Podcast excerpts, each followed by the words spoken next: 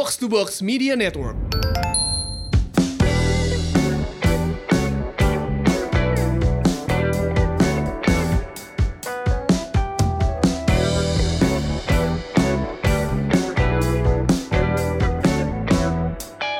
Halo Semurian, kembali lagi di Podcast Semur, Sehat dan Makmur. Podcast yang akan ngajak kamu untuk sehat jasmani dan makmur finansial bersama saya, FX Mario. Dan tentu saja saya, saya juga ditemani teman saya. Hai, saya Ligwina Hananto. Kita mau ngelanjutin obrolan yang di episode sebelumnya dengan seorang artist pakai S tag belakangnya seorang Pakai S tag. artist Aha. yang sekarang berdomisili di New York dan gue em, minggu lalu tuh habis dua minggu yang lalu tuh habis ketemu di New York tapi karena sibuk jalan-jalan pas di New Yorknya jadi ya udah deh recordingnya pas balik Jakarta aja ya ini ada. Pinot alias Wahyu Ihwan Dardi Hai Om Pinot hadir kembali Halo dari New. York. Selamat Dari malam, New selamat York. pagi. oh iya di New York pagi beda, ya beda waktu, ha, beda Jakarta waktu kita. malam. Kita kita tapping ini Jakarta malam, um, New York masih pagi. Oke, eh Papin. Jadi kema- Hmm. minggu episode kemarin kita udah ngobrolin tentang gimana lo bisa nyampe ke New York, lo ngerjain apa aja lah, eh, step-stepnya bisa sampai eh, nyampe ke sana gitu deh. Nah, sekarang kita ngobrolin yuk, lo tuh ngerjain apa aja sih kalau yang gini deh, yang yang yang masih nyangkut sama Indonesia yang yang gue lihat tuh kan lo lagi ngelanjutin Panji Koming karya bokap Hmm. almarhum bokap sama kakak adik lo ya, Ya, bertiga ya. Ah, itu Mm-mm. gimana tuh ceritanya tuh? Gua kan tahunya adik adik-adik adik-adik Eh, semua bukan adik-adik semua ya. Iya. Adik gue. eh Mas Dono. Mas Iwan ya gue gue lupa Iya. yang yang satu lagi namanya siapa yang di Kanada Iwan. Iwan ya Hmm, hmm. Ceritain dong Ah. yang itu ngerjainnya. Iya. Jadi Iya. Panji Koming yang selama ini kita kenal Di di Kompas. Kompas, dilanjutkan sama tiga orang putra Dwikun yang lokasi domisili domisilinya itu di tiga negara yang berbeda. Hmm. Indonesia, Amerika Serikat sama Kanada. Coba Pinot, ini jelasin dulu ceritanya gimana. Gue pas tahu beritanya yang buset emang nggak bisa biasa-biasa aja nih orang. Iya, memang pada saat pada saat wafat tahun 2019 itu kita tuh kayak yang mendapatkan sebuah warisan yang sebenarnya itu sangat sangat membutuhkan effort yang besar karena ya Hmm. udah kita memang kita terpencar di tiga negara. Eh, jadi bokap itu emang emang sebelum wafat tuh kayak minta supaya kita nerusin. Nggak minta sih, tapi kayak yang sayang gitu loh nggak diterusin. Jadi kita tuh kayak jadi mikir sayang banget ya kalau nggak diterusin ya. Hmm. Sampai akhirnya begitu wafat itu emang emang emang kita tuh kayak udah otomatis aja langsung klik. Ya udah kita terusin deh, tapi dengan cara yang aman aja nih. Hmm. Eh, gimana kalau misalnya kita nggak kita nggak nerusin yang karakter yang sama, kita bikin PK2, Panji Komeng 2 dan itu itu kita menciptakan eh, semesta yang berbeda dengan yang bokap bikin Ah, karena bakal see, susah oke. gitu loh. Oh. Susah untuk untuk Gak bisa bersaing soalnya ya, berat kalau harus nggak bisa bersaing, berat dan karena ya. kan udah karena udah udah udah menciptakan penggemar kan ketakutan kalau Ya. kita wah ini kurang diku nih sketchnya ini kurang asik nih nggak kayak dulu gitu, segala macam Mhm. nah untuk menghindari itu kita menciptakan semesta yang berbeda ya semesta Kuarakada itu adalah bagian dari rencana jangka panjang yang sebenarnya bokap sudah sudah sudah merancang ini jauh-jauh bertahun-tahun sebelumnya makanya di semesta Hmm. Kuarakada ini nggak cuma Panji Komeng tapi juga ada Saung Kampret nah itu, Nah, itu buat dia gua. yang gue suka. Oh iya benar benar. gue suka banget sawung kampret. Ada si Saung Kampret. Nanti nanti gue mau nanya-nanya kelanjutannya. Minta bocoran, minta bocoran. Enggak, tapi tapi itu emang emang bagian dari kelanjutan. Jadi Oh, jadi karena nice. semas- semesta Warakada ini kan belum di- Hmm. diperkenalkan secara secara umum ya. Jadi kita Iya, iya. kita kayak baby step dulu. Jadi kita awali dulu dengan semesta Warakada dengan PK2 ini.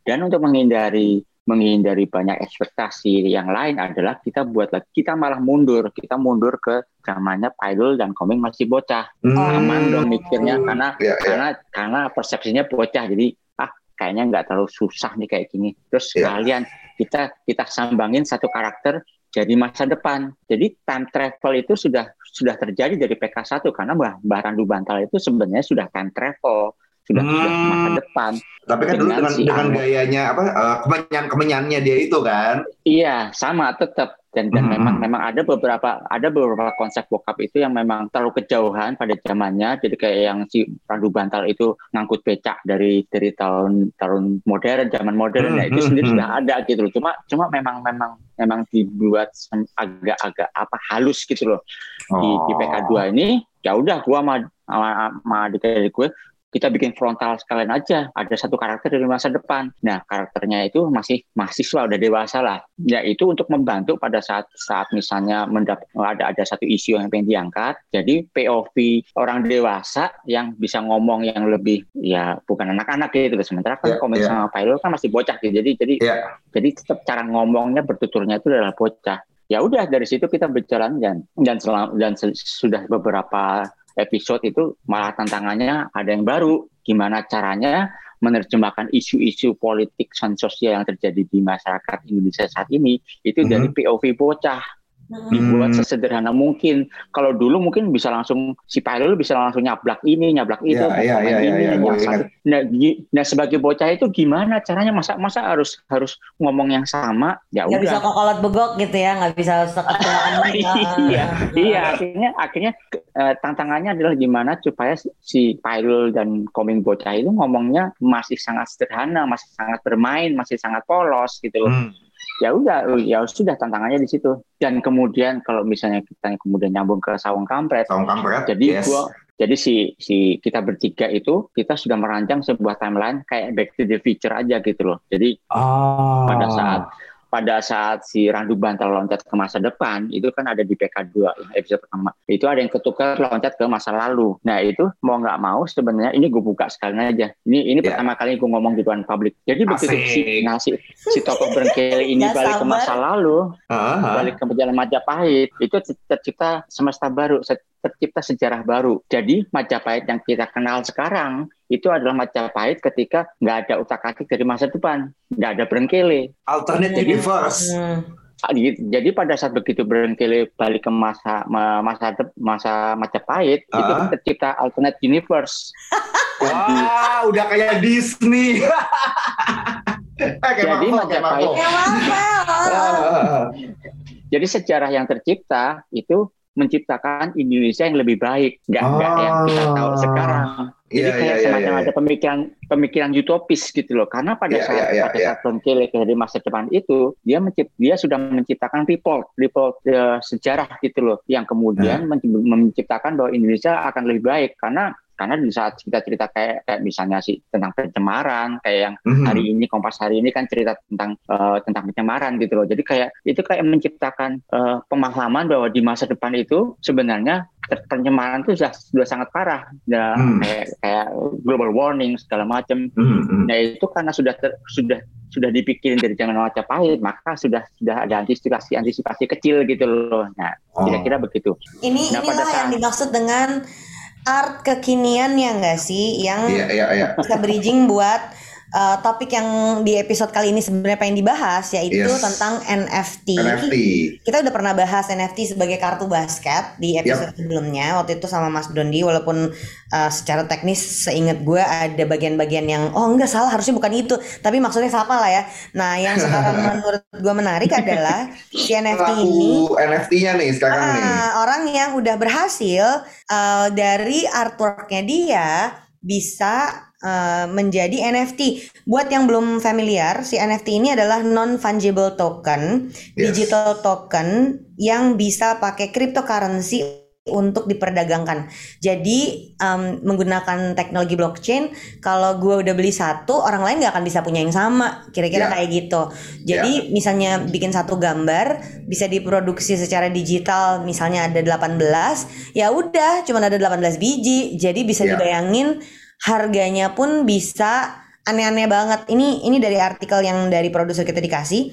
Ada satu NFT uh, eh, art yang uh, namanya Rainbow Cat.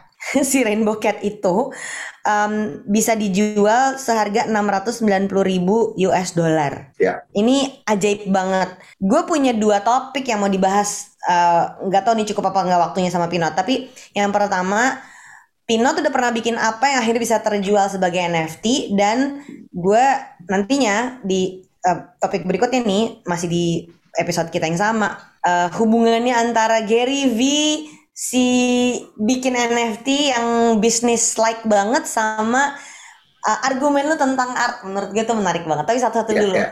Pino tuh udah bikin apa yang udah bisa diperjualbelikan sebagai NFT sebenarnya yang yang sudah gue berhasil jual itu adalah sesuatu yang memang udah udah gue lakukan selama bertahun-tahun sebelumnya. Jadi kayak Ya. karena karena pas di New York ini gue sering sering bikin eksperimen eksplorasi dengan retro gadget gue segala macam Mhm, mhm. nah pas pas pas begitu gue mulai utak atik NFT ya udah gue coba jual aja yang udah pernah gue lakukan selama ini gitu loh Mhm. daripada gue bikin Oke. baru gue bikin bikin yang lama-lama gue angkat semua dan kebetulan memang yang yang laku itu yang lumayan rame diomongin itu adalah pixel art gue yang pakai alat-alat Macintosh lama dan komputer Iya. lama segala macam Iya. dan dan so far ya memang memang ba- bagus bagus ya ininya eh, eh, apa eh, eh, Responnya, responnya ya. respon Ah, responnya bagus terutama yang Hmm. terutama yang animasi yang Donald Glover itu juga akhirnya bisa gua angkat lagi dan, Mhm. dan orang juga akhirnya uh, bidding gitu loh dan Mhm. itu itu lumayan lumayan seru juga sih ngelihat ininya Boleh tahu nggak biar orang-orang. orang kebayang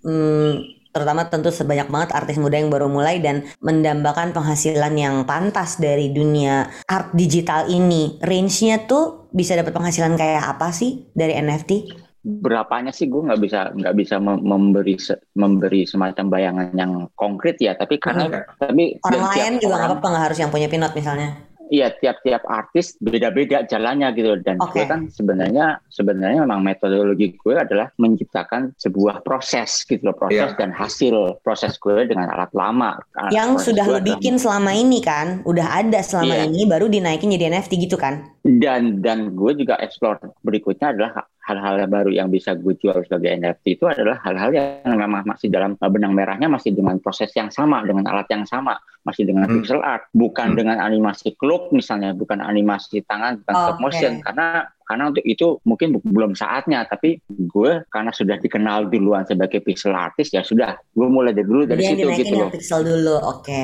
Iya, iya. Yang yang sebenarnya itu jadi kayak semacam apa ya? Ada semacam pembelajaran di diri gue karena kan pada saat gue bikin pixel art itu murni untuk istirahat, murni murni untuk relax dari kerjaan Iya, sehari-hari. Ya, ya, uh-uh. Buat itu gue kayak beristirahat. uh, uh, di luar lu kerja itu, jadi dianggapnya memang lu bereksperimen aja. Padahal itu kerjaan Iya, juga kan, menghasilkan Iya, soalnya. iya kayak kayak ini aja kayak orang lo habis habis capek pengen pengen ngerajut benang. Iya. Makanya gue, gue bilangnya merajut pixel itu adalah bagian yang gue lakukan sebelum gue tidur supaya gue tenang anteng gitu loh. Oh, Nah. oke oke oke. Nah karena karena ada NFT ini di satu sisi, wah gue bisa akhirnya punya penghasilan, gue bisa memberi tabungan ke anak-anak gue, bisa bisa nabung buat college mereka segala macam. Mhm. Dan itu sendiri sebenarnya menciptakan satu hal baru, masalah baru di gue. Karena gue sekarang merajut benangnya itu punya ekspektasi. Aduh kalau misalnya nggak laku gimana ya? Kalau misalnya gue nggak nggak ini gimana ya? Jadi itu kayak sangat mengganggu gue menciptakan angka yang yang angka yang pernah gue peroleh itu menciptakan ekspektasi dan itu sangat sangat mengganggu gue gitu loh somehow. Ini yang kita bahas nih Mar, yang gue Ya, gue. Pinot tuh pas di New York bahas ini sebagai sebuah isu yang bukan jadi negatif positif atau pro kontra ya, tapi ini perlu diakui sama orang yang mau terjun ke dunia ini bahwa Ya. lu jadi kayak di di di apa ya kayak dipaksa kayak terpaksa harus produksi terus. Jadi kayak pabrik Ah. roti nggak sih gitu? Iya, jadi kayak yang apa namanya sebagai seniman, sebagai emang berangkatnya seniman, sebagai artis, emang dari awalnya itu emang create something based on uh, passion, based on hati, ingin hati senang, sepenuh hati segala macam. Gue tetap harus menanyakan ke diriku sendiri bahwa can I make it art? Can I make art without NFT? Can I make art tetap tanpa harus ada embel-embel NFT. Jadi jadi sampai di masa depan tuh gue harus bertanya itu. Gue tetap harus ber- mempertanyakan diri gue saat gue berkarya pada saat gue mulai bikin sesuatu itu bisa nggak sih sebenarnya ini dilakukan tanpa ada ekspektasi NFT. Itu itu harus gue jaga, harus harus gue tanyain terus. Jadi kayak semacam exercise, jadi kayak semacam pergi ke gym gitu loh. Supaya gue tetap sehat, supaya gue nggak Ya, ya. nggak cuma terkutuk Produksi pada doang gitu. heeh. Ah, Ah, jadi gue nggak nggak nggak fokus cuma untuk NFT, nggak gue fokus cuma untuk untuk untuk untuk diriku sendiri. Karena gimana mau juga itu masalah balancing aja sih, masalah masalah keseimbangan. Yang Hmm. yang jelas gue, ya yang jelas gue takut, gue takut kalau misalnya gue harus berkaya demi demi NFT. Itu takut karena karena gue gue gue bukan orang yang apa ya, bukan orang yang menciptakan sesuatu dengan angka gitu loh. Jadi Ya, ini kita bahas kemarin tuh pas di New York analoginya tuh kayak kalau lu bikin posting di Instagram, lu Mhm. bikin posting yang menurut lu Iya. bagus dan bermanfaat, tapi Hmm, dia iya. cuma dapat likes 50. Kalau Iya. lu bikin Iya. post di Instagram yang ece-ece receh, lucu banget, lu dapat post dapat likes 800. Pertanyaannya Iya. adalah apakah lu akan continue bikin hanya yang ece-ece receh aja dengan measurement 800 like atau ya udah nggak apa-apa 50 like tapi kan itu bermanfaat buat orang banyak walaupun Iya. viewershipnya lebih rendah. Which one would you do Mario? Nah itu kayaknya yang menjadi dilema di kepalanya Iya, Pinot. iya. Iya, iya. itu philosophical banget soalnya kan. Jadi Iya, iya kan, mau, mau ambil banget, ambil nah. yang mana gitu. Tapi oke deh, eh Pak Bin, kalau kalau gini, gue yakin banyak artis di sana yang eh, nyemplung ke NFT dengan harapan mau laku banyak gitu atau laku gede gitu Dan nilainya. motivasinya emang duit gitu. Ya, lo kan sempet ngomong tuh, eh lo jangan mikir ini sekarang apa? Kalau nggak laku sekarang, jangan cemas, tetap bikin, tunggu momen dia meledak. Gue agak penasaran dengan kata-kata lo momen meledak waktu itu tuh. Itu gimana sih sebenarnya? Iya, sebenarnya sih memang kalau misalnya karena kan sekarang sudah tercipta ekspektasi-ekspektasi dan harapan ya kayak misalnya angka, angka likes, angka retweet, angka iya, iya. NFT segala macam. Nah, karena karena itu jadi acuan akhirnya membuat si- siapa pun jadi berkarya uh, based on that. Kalau nggak Hmm. ada angka gede, ya udah selesai. Padahal pada saat kita menciptakan sebuah karya itu kalau misalnya ditumpuk satu-satu sampai kayak nabung aja gitu loh Hmm, itu hmm. sebenarnya kayak karena kan sebenarnya apa yang gue lakukan sekarang kenapa NFT gue laku segala macam yaitu karena gue sudah menciptakan banyak jejak gitu loh sebelum sebelumnya iya, gue iya. menciptakan banyak portfolio dan, dan gue gue sudah menyebar ke terus disebarkan ke mana-mana jadi pada saat NFT hadir ya Aha. udah semua meledak satu-satu karena itu, itu terkonek dengan satu jalur mes mesiu yang sama gitu loh jadi kayak yang Hmm. kalau misalnya gue nggak menciptakan apa-apa sebelum-sebelumnya, nggak akan meledak. Hanya hanya cuma push gitu doang, selesai gitu loh. Oke. Tapi kalau misalnya, jadi jadi kayak kayak please jangan berhenti berkarya, karena pada saat lo berkarya itu ya udah lo menciptakan satu satu titik satu momen yang nanti akan meledak gitu loh, kan tersambung satu sama lain. See, I see, I see. Apa yang sedang dilakukan sama Pak Bos Gary V dengan NFT ini? Gue sempat lihat dia bikin kayak NFT yang kalau nanti bulan apa bisa ditukar dengan ada meet and greet-nya. Itu dia doodling sendiri ya, Pinot? Di- Ya gue nggak bisa cerita banyak karena karena ada rencana besar, Ya. eh, mungkin tahun depan bakal ketahuan. Tapi gue cuma bisa seru bilang banget. bahwa pada Ya. pada Tapi itu saat di- dia pada pakai saat sebagai gimmick marketing dia sendiri gue perhatiin.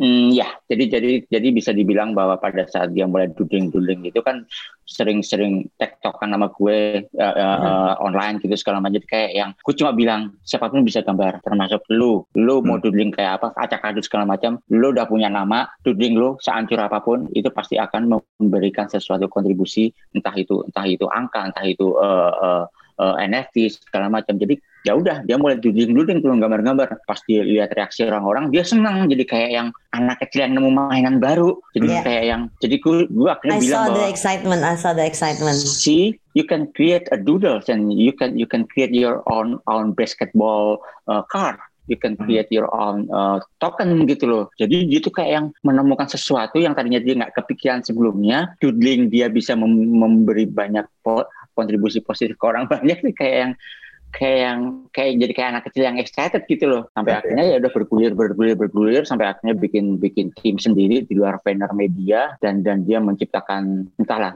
gue tuh kadang-kadang tuh kalau ngobrol sama dia tuh kayak yang jadi dia itu sudah menciptakan jadi kenapa gue bisa me- menganalogikan sebuah mesiu dan meledak itu dia tuh dia udah ngumpulin mesiu banyak-banyak dari zaman dia masih kecil gitu loh Mm-mm. jadi pada saat ngomong sama dia tuh ya udah isinya ledakan Senjatanya udah siap semua. Heeh, Ya, senjatanya ya, udah siap. udah udah udah udah udah udah Ya. fireworks gitu loh jadi jadi Hmm. gue udah nggak bukan mengerti lagi apa yang dia omongin tapi gue cuma menikmati sebuah pemandangan fireworks gitu loh jadi ya nanti tanggal tunggu tanggal mainnya aja ntar kita tunggu, kita tunggu, kita tunggu. Yes, yes, yes, Ya, karena gue gua gua kebayang yang lo maksud apa karena gue pernah pergi ke um, seminarnya Pak Bos Gary di Hong Kong dan emang kalau ngomong kan engaging banget ya, eh, tapi Hmm, selalu dengan konteks setiap orang gitu. Jadi abis itu dia dengan baik hati bersedia ketemu satu-satu sama orang dan ngomong satu-satu eh, sambil pakai Ya. konteks masing-masing orang. Jadi nggak cuma ngomongin diri Ya. sendiri kan ada orang yang ngomonginnya diri dirinya sendiri aja ini nggak.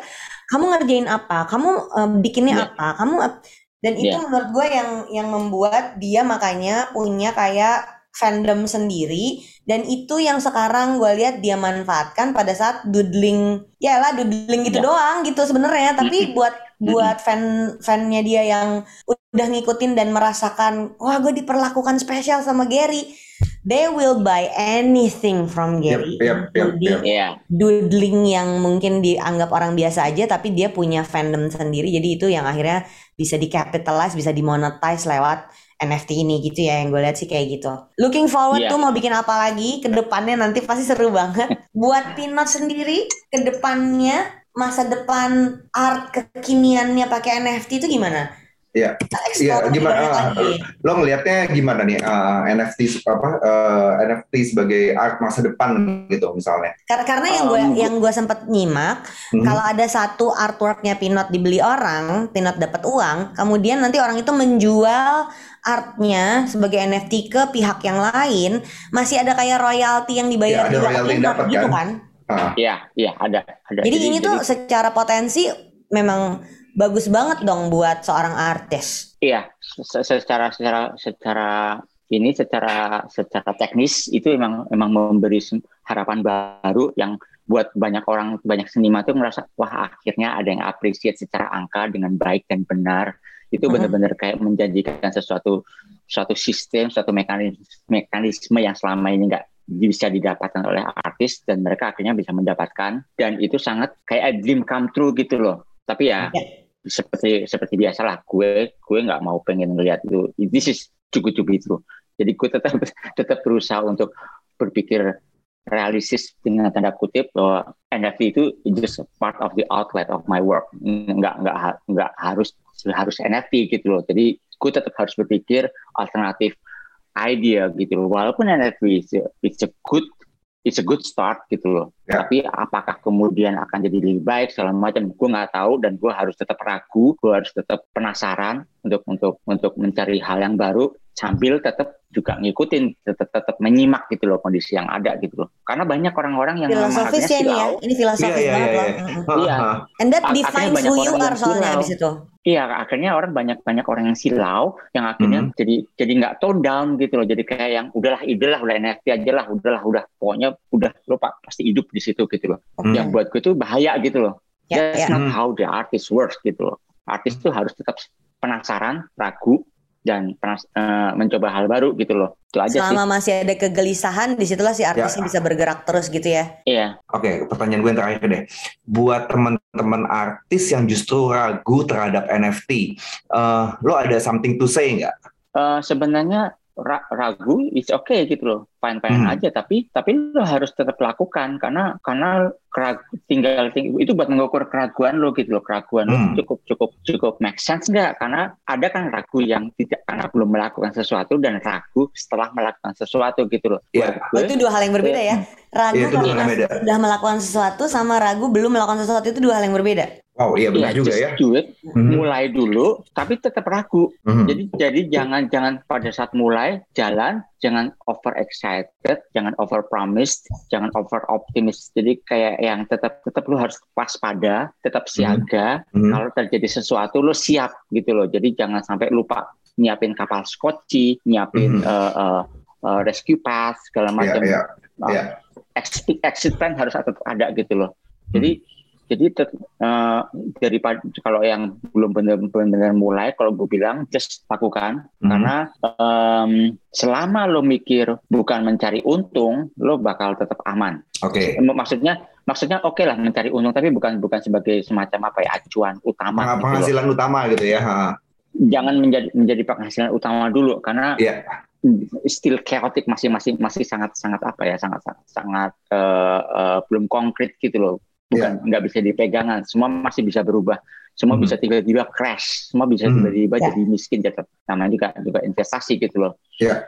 just try and understand bela- belajar sambil ini aja sambil sambil menja- menjalani aja learning by doing aja Hmm, thank you, thank you. Seru banget obrolan kita Yes, hari ini yes, bareng sama yes. Wahyu Ihwan Dardi alias Pinot the artist.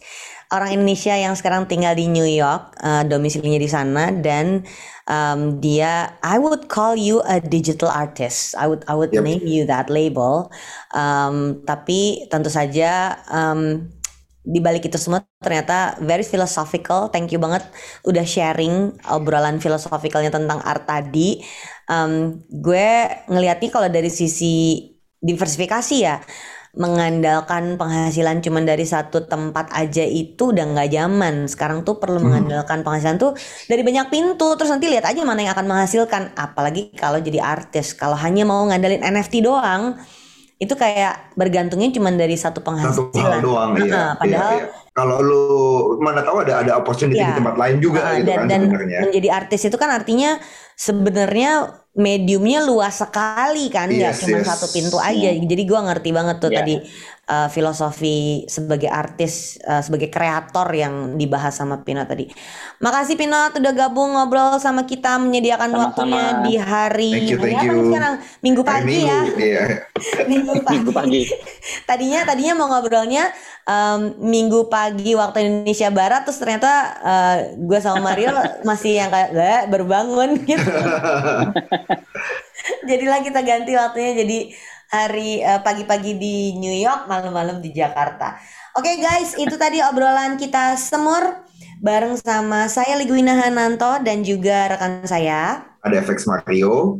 Jangan lupa ya, buat apa sehat tapi nggak punya uang, buat apa makmur tapi sakit-sakitan. If you're an artist out there, do something about your artwork. Nggak cuma di satu pintu, tapi bisa ada banyak pintu karena zaman sekarang kesempatan menghasilkannya terbuka sangat lebar.